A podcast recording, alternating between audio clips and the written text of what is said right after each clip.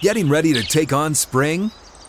Make your first move with the reliable performance and power of STIHL battery tools. From hedge trimmers and mowers to string trimmers and more, right now you can save $50 on select battery tool sets. Real STIHL. Offer valid on select AK system sets through June 16, 2024. See participating retailer for details.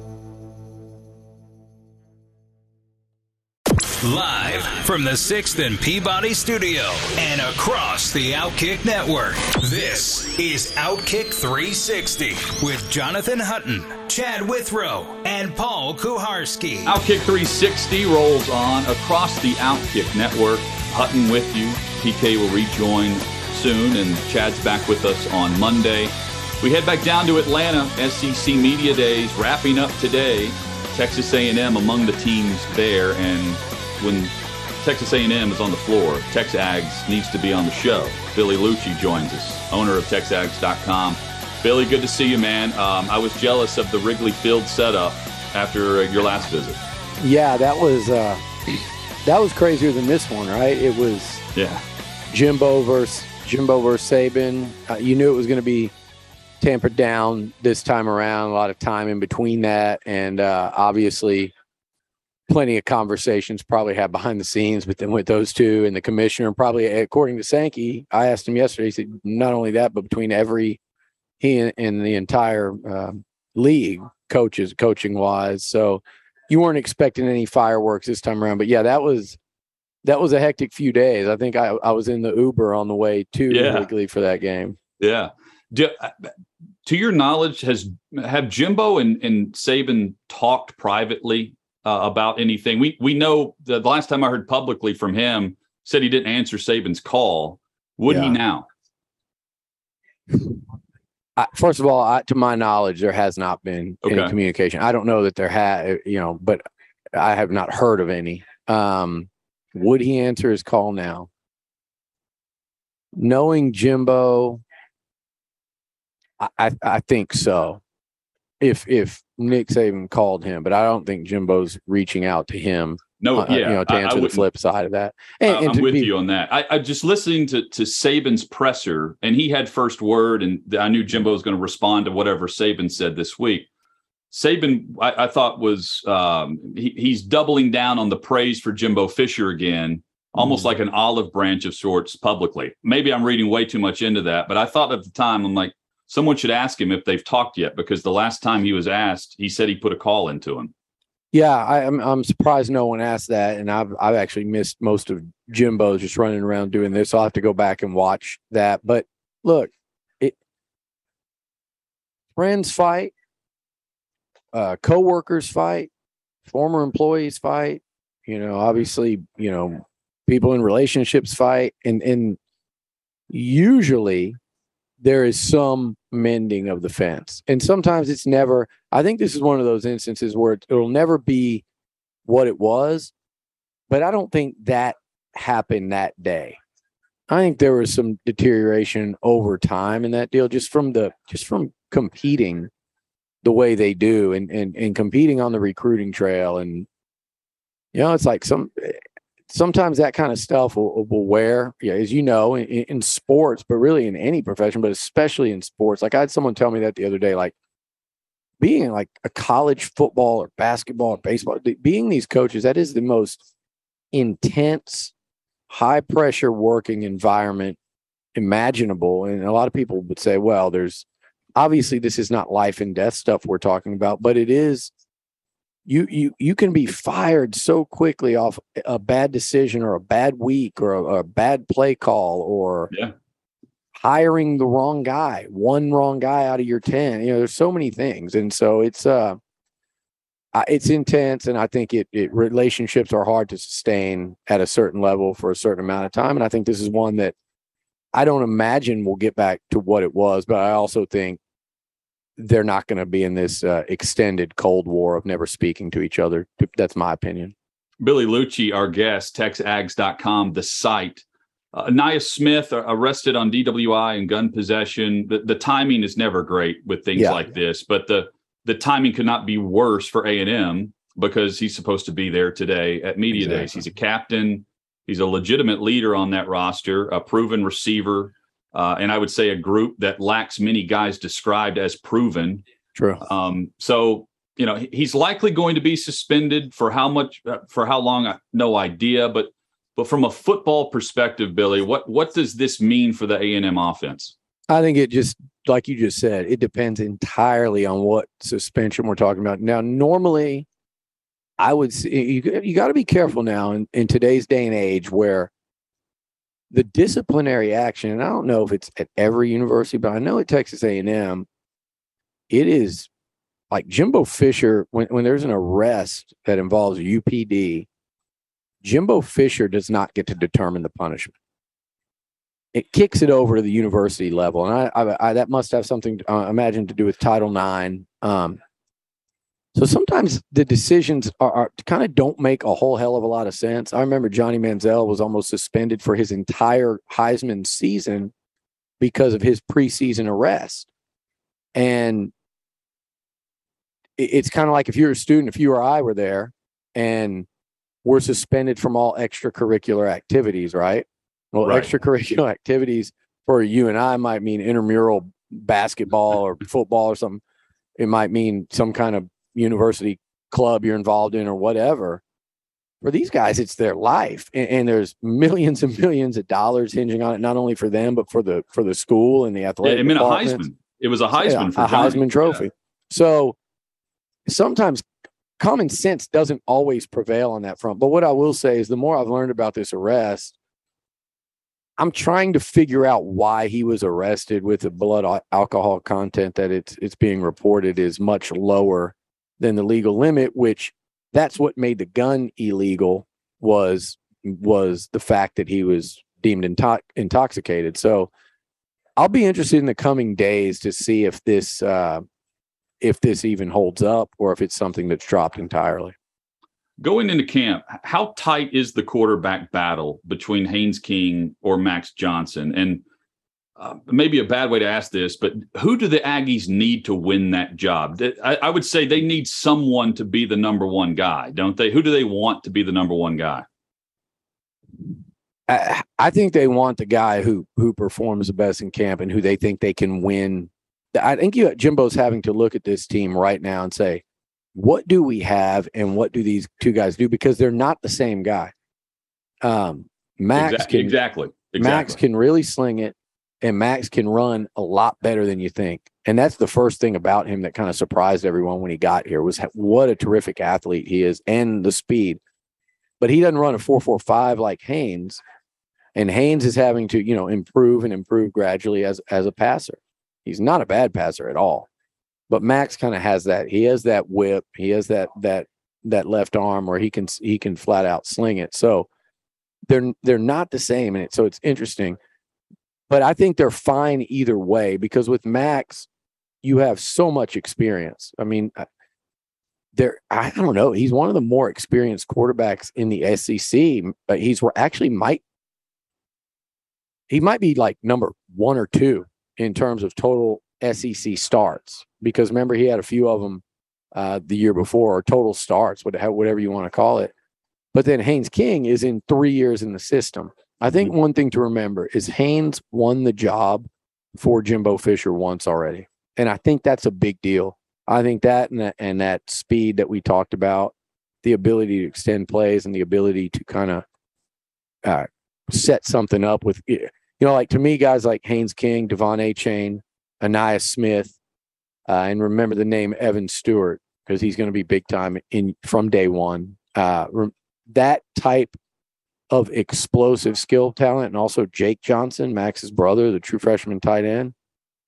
Those are guys that even the elite SEC defenders are going to have a hard time keeping up with. Hence, Ainias's four touchdowns in two years against Bama, Achane's 100 yard kick return. You start adding all those pieces together and you start to see, okay, maybe this can be the first offense that Fisher's had at A&M that will truly be deemed explosive. And if they can do that, then this team goes to the next level. I keep getting asked who's the third best team in the SEC or who's your pick to finish third. And I keep going with A&M, not because I cover them. I know that's that what we're joking about everywhere I talk, but I just think of all the glut of teams that are going to be pretty similar and comparable. I think A and M's ceiling is higher than the other ones, and that's that's the one and only reason why I would why I would pick A and M in that role. I, I don't disagree um, that if, if someone were arguing A and M, I would say, look at uh, there's a lot of talk about the quarterback spot. I love the running back spot there. Achane, Billy, he wasn't the featured back last season. I watch him and I think, man, this guy he can take his game to a whole different level. At least based on my unexperienced eye. Yeah. Uh, is this his backfield now that Spiller is in the league? Yeah, there's some real talent. There's a five star that kind of redshirted and LJ Johnson. Amari Daniels is really impressed from Florida. They've got a guy they flipped from Alabama in this recruiting class, Le'Veon Moss. Um, and Earnest Crownover is a veteran that that'll have a role. Big guy, block, also get some tough between the tackles carries. But it's his backfield.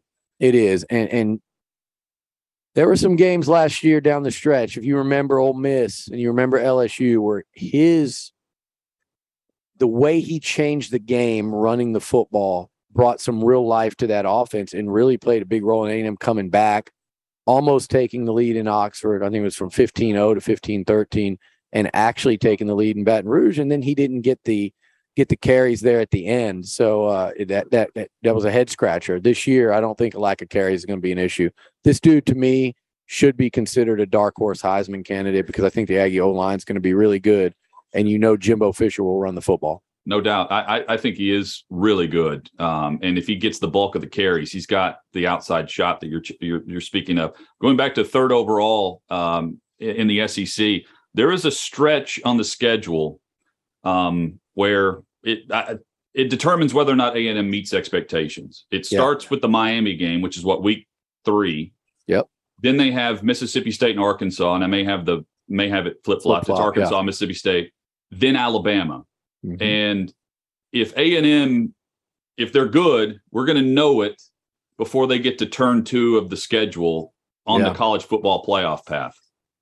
I think Texas A&M could be a top five team in the second half of the season with that recruiting class, that inexperience at QB we talked about. But to get there, they've got to be really good early. Maybe not a top five team. They got to be like a legit top 10 squad to get there late. I, I look at I'm I'm sitting here with y'all's next guest, who's pretty big time player in, in Knoxville, and and I look at what they did last year and how well they were playing in the second half of the season. I think that could be where A&M goes, but they've got so much experience early that they they there's no reason for them not to be strong in the early going. I don't think I think they're one of those teams though that will do this as the year goes on. You got to find a way. You mentioned two teams that beat A&M last year in Arkansas and uh, Mississippi State. Miami, yep. they got a great quarterback in Van Dyke, all those new players in the portal. But look, you're in a spot now in, in, with the talent on campus, one of those games at home, one neutral, two revenge games. The Aggies need to find a way to go win those three football games. You've got such an opportunity to set something up with Bama. That's what so many people here were talking about this week was that A&M Alabama game to me, it's up to the Aggies, you know, to make it mean something and, and to make it be one of the biggest games in college football this year. And, and it's not an easy task to get there, but again, they, they've got the talent and experience to do it. So tough challenge, but I don't think anyone that's come through here, you can't take a three, four game stretch of that schedule and say this is going to define it. I think you nailed it. And if they can go three and one in those four, no matter how it goes, I think you're talking about a playoff contender. Hey, final 30 seconds. How how cool is it for A&M? I know they hate Texas, but to actually have a true rival coming into the SEC? I love it. I think Aggies love it. And I think they just needed to get over what happened a year ago where they were ca- caught completely off guard by no longer being the, the lone Texas team in the SEC. And that's what they thought. But you have to think about the expansion and where it was heading. And, and you know, does what I'd heard is, you know, what if Oklahoma and Texas not went to the ACC, not went to the Big Ten, but broke out on their own, and then added UCLA and USC, and then went and got Notre Dame. Then where does that thing go? Then do they start picking off teams from the SEC, mm-hmm. ACC, Big Ten? There was a problem brewing, and, and Greg Sankey and the league did get in front of it, and they did what they needed to do. It was just the manner with which they caught everybody off guard, and, and, and certainly a lot of feelings have had to be worked over on both sides over the last year. But man, the Aggies have a rival in the SEC now. It wasn't LSU. The Bama thing's fun. It's not Alabama.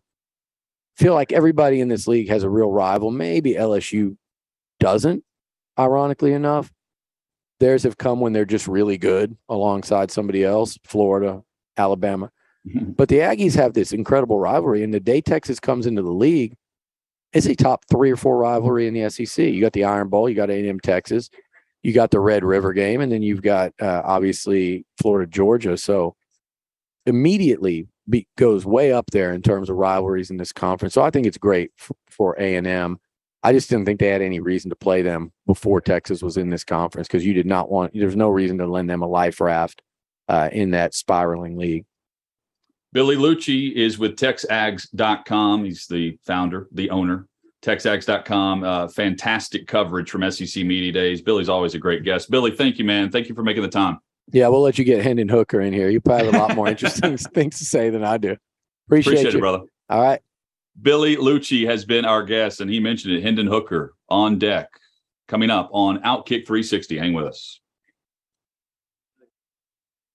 What's up, everyone? It's Nick Wright, and I got something exciting to talk to you about today. Angie, your ultimate destination for getting all your jobs done well. Now, Angie isn't just your average home services marketplace.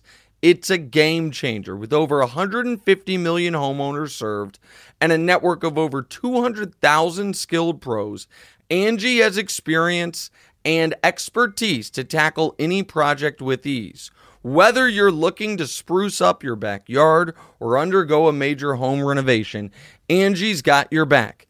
And their pros are locally based, often running small businesses right in your community. And here's the best part Angie makes the process seamless. From researching and comparing pros to scheduling services at your convenience, Angie's user friendly platform puts you in control.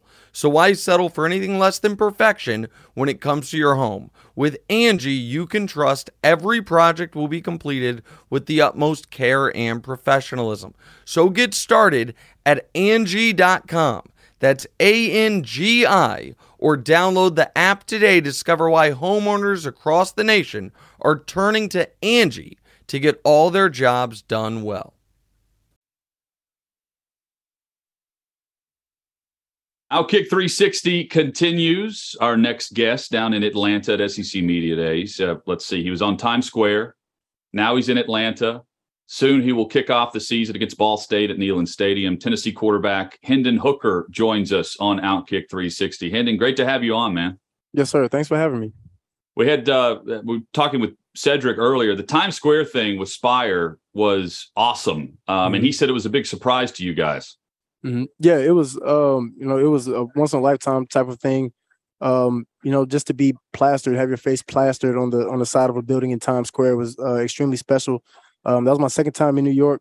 Um, so just being able to experience some different things. Uh, the first time I went, I was playing AAU basketball, and I was 16. So um, you know, just just being out there and being able to know like what's going on in the now, um, and and just learning and networking, uh, it was a blessing. Hendon Hooker, our guest, you're, you're I, I would say, a, a, bit of a redemption story. 2020 and the the COVID year, Virginia Tech, that didn't seem like a lot of fun. Um, mm-hmm. you, you opened last season as the backup. What what allowed you to to stay the course and and mm-hmm. be ready when you had this opportunity? Yeah, really. Um, you know, faith in the Lord. Um, you know, first thing. Um, then just kind of keeping my confidence in my abilities. Uh, I would go back and, and watch old film um, of me, you know, looking good on the field and looking bad as well. Um, you know, just kind of reminding myself, you know, you, you, still you still can ball, you still can ball, and then um, you know, being a great teammate uh, when Joe when Joe was uh, in there. Um, you know, anytime another quarterback is in there, I just want to do the best I can do um, and motivate them to um, you know go out there and play freely and, and and have fun while doing it as well. So um, you know, just feeding off everybody's energy in the quarterback room and having their support uh, is great. And and now me and Joe, um, like two peas in a pod. You know, we do everything together. I remember he picked me up last night um, from the from the airport uh, coming in from New York, and uh, we went over to the facility, uh, threw a couple balls, went and got dinner, and just kind of hung out. Hendon Hooker with us. Your your first career start in the SEC came at Florida. Mm-hmm. It was a disappointing night. Uh, the mm-hmm. offense closed, but but missed on a, a, a few plays in that game. Very next week, though, at Missouri was really the turning point for the season, and the offense just exploded with a, a record-breaking uh, output. What do you what do you remember about that week in between those two games? Is mm-hmm. there anything distinct that you can point to that where where things really opened up? Um, I remember kind of the latter part of the third quarter. Um, they thought I got a concussion. I was a little woozy, but uh, I didn't have a concussion. Um, I went went in the back and um, I'm talking to the doctors. I'm like, "Come on, guys, y'all gotta hurry up. Y'all gotta hurry up. I gotta get back out there." And um, they were like, "Oh, calm down, calm down." And um, I didn't make it back out. So I remember just sitting in the, in the tunnel, um, you know, a couple tears uh, dropped down just because I couldn't be out there, you know, with my teammates. Um, and I remember them coming back in the in the tunnel back to the locker room, and I remember looking in everybody's eyes and telling them we're gonna be good, we're gonna be good, and and they were like we're ready to we're ready to rock and roll. And so um, you know that that next week in practice, I remember everybody just kind of changing their attitude and and locking back in, um, throwing the old throwing the old um the old uh, games, you know, out the window and, and kind of persevering forward. So, you know, that next week we came out on a mission, and uh, ever since then we've been on that same mission. Even back in high school, have you played in a, a hurry up offense that was as fast paced as Heupel's normal offense? Um, in high school, when we used to have uh, kind of like hurry up offense, I called every play. So, um, you know, as fast as I can get the play out, that's as fast as we're going. Um, and I remember in high school, I would just look at the coverage and then just kind of pick something. Um, so now just being strategic with it um, is something special. And when we get rolling, it's a beautiful thing to see. Come back for your senior season. Um, a lot of enthusiasm around that program from the fan base. That has to be energizing. Mm-hmm. Do, you, do, do you think about legacies and the the potential that you have as a quarterback this year in Knoxville? Um, you know, we talking about legacy, um, it's been a long line of quarterbacks that have paved the way uh, for me. Um, you know, coming from Tennessee, and um, you know, I, I wouldn't want to be anywhere else. Um, the trilogy of quarterbacks that we have is is, is ridiculous. Um, so you know, whenever I can reach out, or you know, they reach out to me, um, I'm always um, ecstatic to um, to you know communicate with them. Uh, you know, how can I how can I get better? How can I be a better leader? Um, I remember asking Peyton that uh, Peyton and Eli that um, at the Manning Academy, and then um, seeing Josh Dobbs last weekend in Nashville. Um, while we were on our quarterback receiver retreat, and he was there for a wedding. Um, you know, I, I asked him like, you know, what can I do to you know motivate my guys to really buy into the process. Um, so anytime I get a chance to really pick their brains, um, it's a blessing. Um, and and then just me, all I want to do is win ball games and and see people around me succeed. Um, so you know all the all the rest of the stats and and accolades can come later on. I was talking with another player who said that you are the best leader he's ever been around mm-hmm. uh, from any level that he's played uh, in football. How how would you describe your leadership style? Mm-hmm.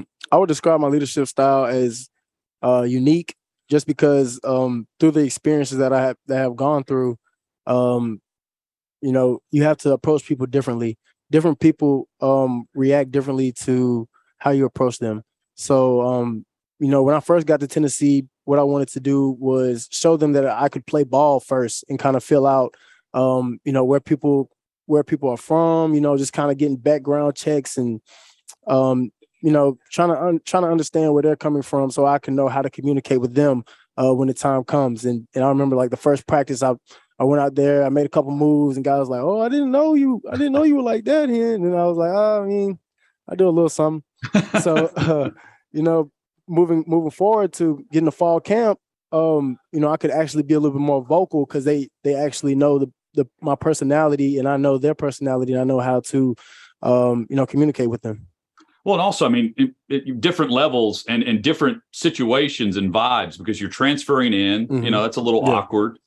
Um, yeah. Then you're you're starting the season backing up Joe Milton. Mm-hmm and then you're inserted in, and now you have the full voice this off season. You mm-hmm. you mentioned the uh, the the receiver retreat that took place here in Nashville, and, and all the the off season things for continuity. Did you consider how much did you consider the NFL draft? Um, you know, that's that's a that's a um you know lifelong dream and a childhood dream uh and goal that I have set for myself. So um one thing that I had to realize was that everyone takes a different path. Um, I I felt like me, my family, and um, you know, consulting my coaches, um, you know, felt like it would be in my best interest to come back. And um, you know, it's been a it's been a great decision. Um, you know, my all my faith is is in the Lord, and He's going to guide me uh, to where I want to go and where He wants me to go. If uh, if if you had to answer what what improvement you've you've tried to hone in on and dial in on this mm-hmm. off season, what takes yeah. you to the next level of play mm-hmm. within what you're capable of? Yeah, being relaxed, being relaxed, letting the game come to me, not trying to rush. Um, oftentimes I would catch myself last year trying to rush or trying to do too much, um, so to speak. So um, you know, just just relying on my on my fundamentals and relying on my teammates, you know, to do their job and not try to do too much. Do my job and make sure that I'm getting the ball to my playmakers um, in position so they can make plays. Uh, that's that's what I want to do. And um, you know, this this whole off season, I've been I've been trying to learn the ins and outs of uh, what I was doing wrong. So dissecting every interception, dissecting every pass from the left side, every pass to the right side, every intermediate pass, every zone read, every rollout, you know, really dissecting everything down to the simplest form and um and trying to capitalize on um you know the time that I have to uh dedicate to the game. Anytime that I'm not, you know, um you know, practicing my faith or um with my family, I'm devoting that time to the game. Um now mind you, we all have to have some some away time. So, you know, that I never go more than three, four days um you know, away from the facility. So um anytime I ever I ever have to um devote my time to the game, I do it. Hendon Hooker, our guest on Outkick 360. Yes, um, how how cool was the Manning Passing Academy? Yeah, it was it was extremely cool. Um, you know, cool to be around uh some of the most elite uh quarterbacks uh, in the nation and uh, you know, kind of pick their brains, see what they're thinking. You know, I remember sitting down at a table, it was me, Anthony Richardson, Cam Rising at Utah, uh, Mike Wright, and um, you know we were, we were kind of talking about uh, what we would do in a in a third third and nine or a third and twenty on the on the twenty going in. Uh, you know, just a lot of cool football talk and uh, and fellowship, and then as well as trying to um, you know uh, lead the lead the kids in the right direction as well. It was cool to really teach those teach those kids um, you know defensive defensive schemes. Uh, I remember we had um in my on my team, my seven on seven team that I was in, in charge of, we had all quarterbacks and two receivers. And I remember some of the kids saying, "Oh, I've never played any other position before." And I'm like, "You're gonna have to learn today, man. We got to win ball games. So um, I need you at free safety today, and uh, you know, be ready to take your reps at quarterback." So um, you know, it was just it was just a um, a blast, you know, being out there fellowshipping with the kids and other great quarterbacks as well. Did you have Arch on your team by chance? I didn't. You know, he's driving around on a golf course. He's, he's relaxing. he's big time. that was a big week for him. I mean, they announced it the first day mm-hmm. of camp, I believe, yeah. that he's going to yeah. Texas. Yeah, yeah. You know, uh, hats off to Arch, man. He, he, does his thing. Yeah, for sure. So do you, man. This is um, it's gonna be a fun year. Um, mm-hmm. I don't. Uh, do you feel pressure with with any of this? And and if not, how do you not feel pressure going into the season? Yeah, I don't I don't feel pressure. I kind of really block out the outside noise. Um, you know, naysayers is is is they're gonna be naysayers regardless of what you do, whether you're doing good or bad. So um uh also, you know, you're gonna have people that are giving you compliments. So, you know, just trying to stay yeah. even kill and um, you know, keeping the main goal, the main goal is what I try to do. And uh the, the goal is to go as fast as the defense will allow you if they don't drop on the ground and oh, yeah. act like I mean, they're they're hey, injured, man. Hey, I understand, man. If I was out there trying to guard us, I'd go down too. Do you do you guys say anything to those guys when they come back on the field like two just, plays later? No, I just kind of laugh. I say, "Ah, oh, come on, man," and you know, just kind of jokingly. But um, yeah, you know, it's it's all it's always fun. Just go out there and compete at a high level.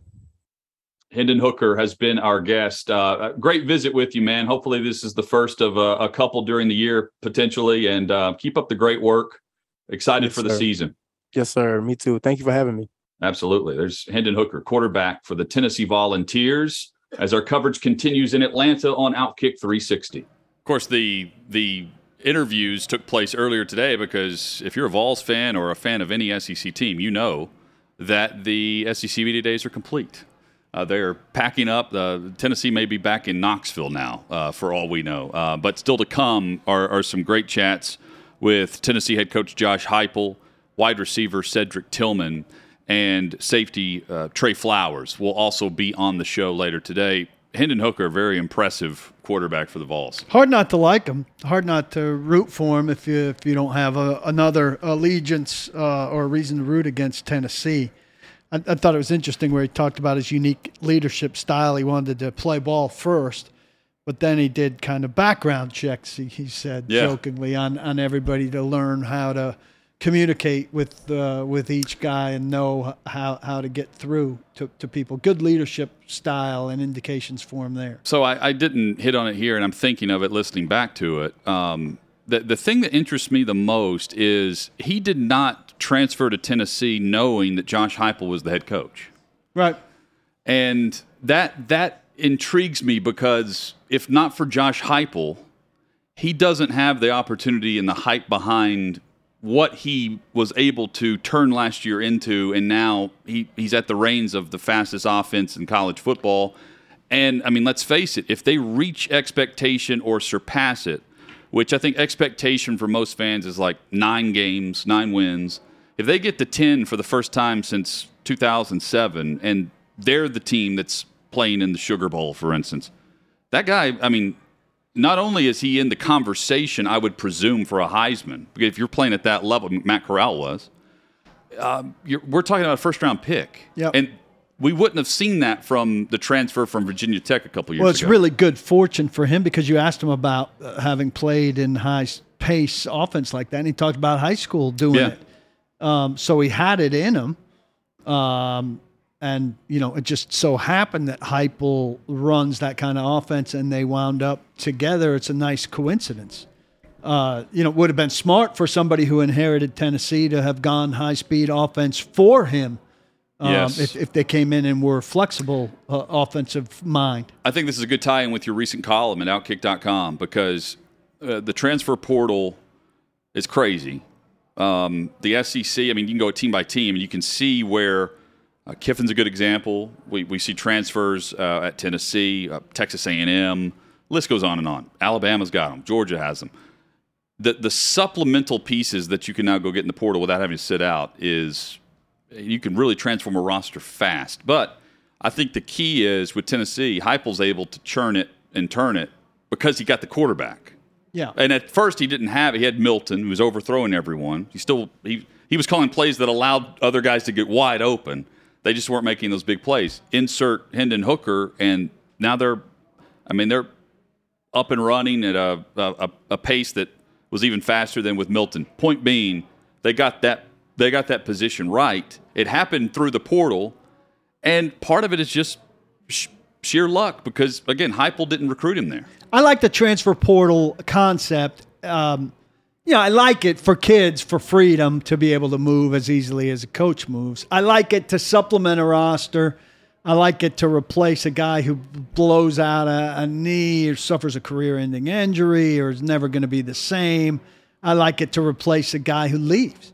Mm-hmm. But I don't like it the way Ole Miss is using it, where it's almost instead of r- recruiting um, they brought in, I think, 16 guys. They're ranked second behind in 24 7's rankings behind USC. I like it for USC because if you're a new coach like Lincoln Riley and a lot of the other teams that are ranked highly are also new coaches. Well, if you're a new coach coming in now, you don't have to wait, you know, two or three years to get your guys in. You can go get some people you recruited before. I don't want you to have to, to be able to empty out your own old university I don't I don't like yeah. that element of it. But I like that Lincoln Riley's going to have a Lincoln Riley team at USC in relatively short order.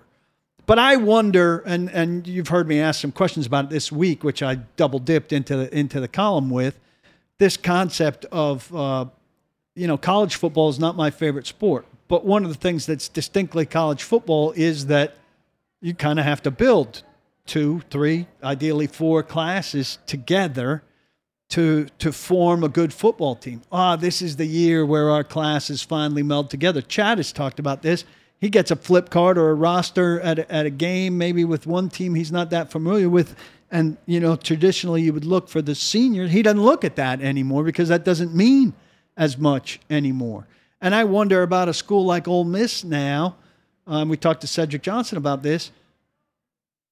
Uh, How do you form that chemistry? You know, he said they go bowling and they go out to eat, and and their team is really intent on creating a brotherhood, and that's great. But you have 25 practices going into that season. Trey Wallace was talking about you want early enrollees and you get two and a half months. That's great. But that's not the same as practicing together for two or three years and playing together for two or three years and going through the the football. It's not the same as going through the football. So I'm not saying it's going to blow up a team or you can't be good or anything, but it's not the same as a senior Well- class having been through three years of it together. So I'm curious to see how those teams Yeah, I do mean- because it's a different challenge. Maybe you don't have to develop the guy as much, but you got to work harder to fit him in and to get him Well, to know. I don't know. I mean, if you if I or think, is it an all-star team? well, yeah, And exactly. not not all those guys are great. No, but they're developed. Let's go back to the other point. They're developed. the freshmen that are coming in are five stars, but they're not. They're raw. Their bodies aren't mature enough to where they're going to be two years from now, especially up front on the offensive and defensive lines. Yeah, you're getting a junior from another SEC program. You don't have to worry about Yeah, that and I, I think that in the trenches, that is where the transfer portal is so beneficial to these teams. Because, for instance, Alabama is in the portal. They just took a starter off of Vanderbilt's roster, and this guy's going to go start at Bama now. So it, there, there's a player that has had bought into the Commodore system that had um, developed to a point where he was now at Alabama's level and now he's playing for the Crimson Tide for a chance to play for a national title. Not a freshman. Good the him. freshman, but I'm saying the freshman Vandy. going to Bama's got to wait. And the the transfer portal, if you need a starter, you don't have to rely on the guy that you're waiting on to develop. You have a plug and play player, and that's where uh, you can also do it at wide receiver. Um, and we're certainly seeing that quarterback is that's where it's tricky because we have seen a ton of movement at quarterback, Paul, especially in the SEC. I mean, we just Spencer talked. Rattler we just coming spoke. in. Spencer Rattler, uh, Max Johnson's now. We just talked with Billy Liucci. He's now at Texas A&M battling Haynes King. Um, uh, T.J. Finley is battling against a transfer, and Zach Calzada that's now at Auburn. And uh, you mentioned Ole Miss. I mean, Hendon Hooker's a transfer. Um, it's it's also enhanced the quarterback spot, though. You know, like the the rookie in the NFL takes a while. Like year two, year three is when you start to really put expectations on guys. Um, and, and you could say chemistry matters in high school because they're playing together. I would I would point to IMG Academy and just say those dudes are playing with each other for about six months, and they go and you know they stay unbeaten, and they're the cream of the crop all stars. The team chemistry doesn't mean everything when you have. And we're we're Not we're- everything, but it we're looking something. specifically at the SEC though. Yeah. And That- the it- other if we're seeing it at a the the the group of five, so the Power Five, I'm I'm buying in a lot more to the team chemistry aspect. The other question I have, and I mentioned it in the column, is uh, you know, 24 7 is the best place I found to kind of evaluate the transfer stuff. And it's got, you know, uh, it's got a rating, you know, how many are coming in, how many are, you know, it's not a lot of five star movement, but four star movement and stuff. And I'm sure there's a, there's a, an equation that it goes in. But when you click on a school and look at everything it lists, it doesn't list who's gone it doesn't list transfers out. I, I want to see, you know, okay, you're bringing in 16. How many left? Uh, it- it's kind of all the good and none of the bad there. Uh, I, I'd like a more thorough equation there. Well, they're not they're not grading 24/7's recruiting grade is not grading the seniors that leave as you go get freshmen in your next yeah, well, not crop. yeah, but not just the seniors who are leaving. I'm talking about. I know you're talking yeah, transfers, but yeah, their their formula is not all based about on income. leaving. That's what did you do in the recruitment process. Recruiting has nothing to do right, but with the portal adds a different thing. Well, right? Who, who's lending? Because if, if you if you're Yeah. Vanderbilt and you lost that tackle to Bama, well, that's what's sending you to the portal. Sure. So so there's offsetting things there. So if Ole Miss is getting 16 guys, I want to know well how many of the 16 are are building your roster and how many of the 16 are replenishing your roster. To me, there's a big difference there. Right? It's it's not all the same. It's two categories, not one. if if it's affecting your team chemistry, absolutely. Um, very rarely does are, are you looking to the transfer portal f- to find your your true leadership team captain quality guys. It happens. But if It you're happens. if you're recruiting 16 guys and you're expecting most of those 16 guys to start, it's got to be a big piece of your But it, chemistry. yeah, but in, in today's age, I mean, the transfers are becoming the team stars. I mean, Hendon Right, Hooker and doesn't become that guy at Virginia Tech. Joe Burrow doesn't become Joey Burrow at at uh, Ohio State. And those are number one chemistry guys. and th- those are the program guys, Yeah. right? So, yeah, that that thing is your, point is interesting because I think it depends on position, and at quarterback, it's a huge. You you you want to develop the quarterback you're recruiting, but at the same time, if you hit on the guy that's being used the wrong way or has been overlooked, then can you use Hendon Hooker for two years before you go and get the five star out in California? Yeah. And we've discussed Clark Lee. I mean, you can only take what Yeah. he's saying so seriously, but he wants it to be a market efficiency for him that they're they'll use the portal a little bit, but they want to recruit and develop Yeah. their And- guys over the long term. And I imagine there are other better programs that are thinking that way too. Hey, And- our objective is to get guys, win guys over, keep them, develop them in our precise way for three years or ideally four years, and and not be involved in that. You go ahead and do that. Hopefully, you're not taking our guys. Our guys will stay, Right. and we will be the old school program that has a steady flow of replacements and building and a junior senior laden starting lineup. And you know the the benefit of the the high school route for Clark Lee, I'm imagining the academic portion of things and qualifying comes a bit easier than trying to get a guy academically eligible through the transfer portal that's looking to jump immediately and, and immediately join you in, in spring practice. Don't know or immediately enroll right after the fall semester straight into spring. More is better, but it's not all the way more. Sure. Hit us up on Twitter with your thoughts on, on Paul's column and the interviews there. Outkick 360 is where you can find us. Coming up in 15 minutes, uh, Tennessee head coach Josh Heupel will join us. Also in our number three, Cedric Tillman and Trey Flowers from the Tennessee roster. A lot more coming right here across the Outkick network.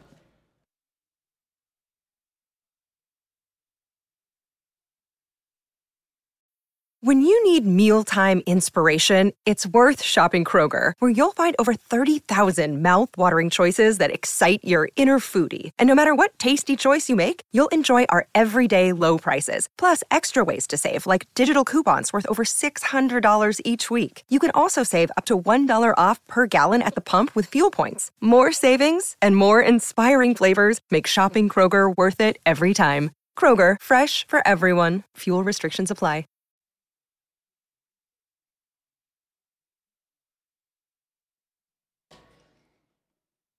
Our thanks to Trey Wallace, Glenn Gilbo, Davey Hudson, and our entire Outkick crew working behind the scenes here and across the way in downtown Nashville and up in New York and beyond uh, for, for making our uh, coverage a, a huge success with SEC Media Days. Being in two places at once is not easy. Uh, made it happen because of all the hard work and effort behind the scenes. So thank uh, thank you to all the, the guys there on behalf of me, Paul, and, and Chad. Withrow's back with us uh, on Monday. Some some headlines coming up, and in eight minutes, Tennessee head coach Josh Heupel joins Outkick 360. Um, Jason McCourty announced his retirement after 13 years in the NFL. Uh, played for three teams: the Titans. Four. Oh, four teams. Excuse me. Yes. Um, Titans, Titan- Browns, Pats, Browns. Dolphins. I was like Dolphins, Pats, and who am I living out? You're right, Cleveland. Uh, and uh, now he's on uh, Team NFL Network. He's headed to Good Morning Football as uh, a, a part of the replacement uh, for Nate Burleson. Yep. So uh, props to, gig. to J Mac. He will join our show tomorrow. Looking forward to, to talking with uh, Jason McCourty, one of my favorite pro athletes that I've had to interaction with, dealt with, covered. Uh, just a, a very genuine, humble person as a former sixth round pick that went on to win a Super Bowl, and um, now he's headed to NFL Network. That's very good. top flight guy endured uh, as chad and i were talking about last week when the retirement announcement came out endured some very uh, meager years here in Yeah. tennessee topped out at nine and seven endured the two win season the three win season did not uh, was part of some very uh, meager teams to say the least. Awful, awful teams. Um, and Never, never in the playoffs here. Uh, then endured a Cleveland season before he got That's to right. play I with his forgot all brother. about that year. got- uh, before he played with his brother in New England and, and got to win.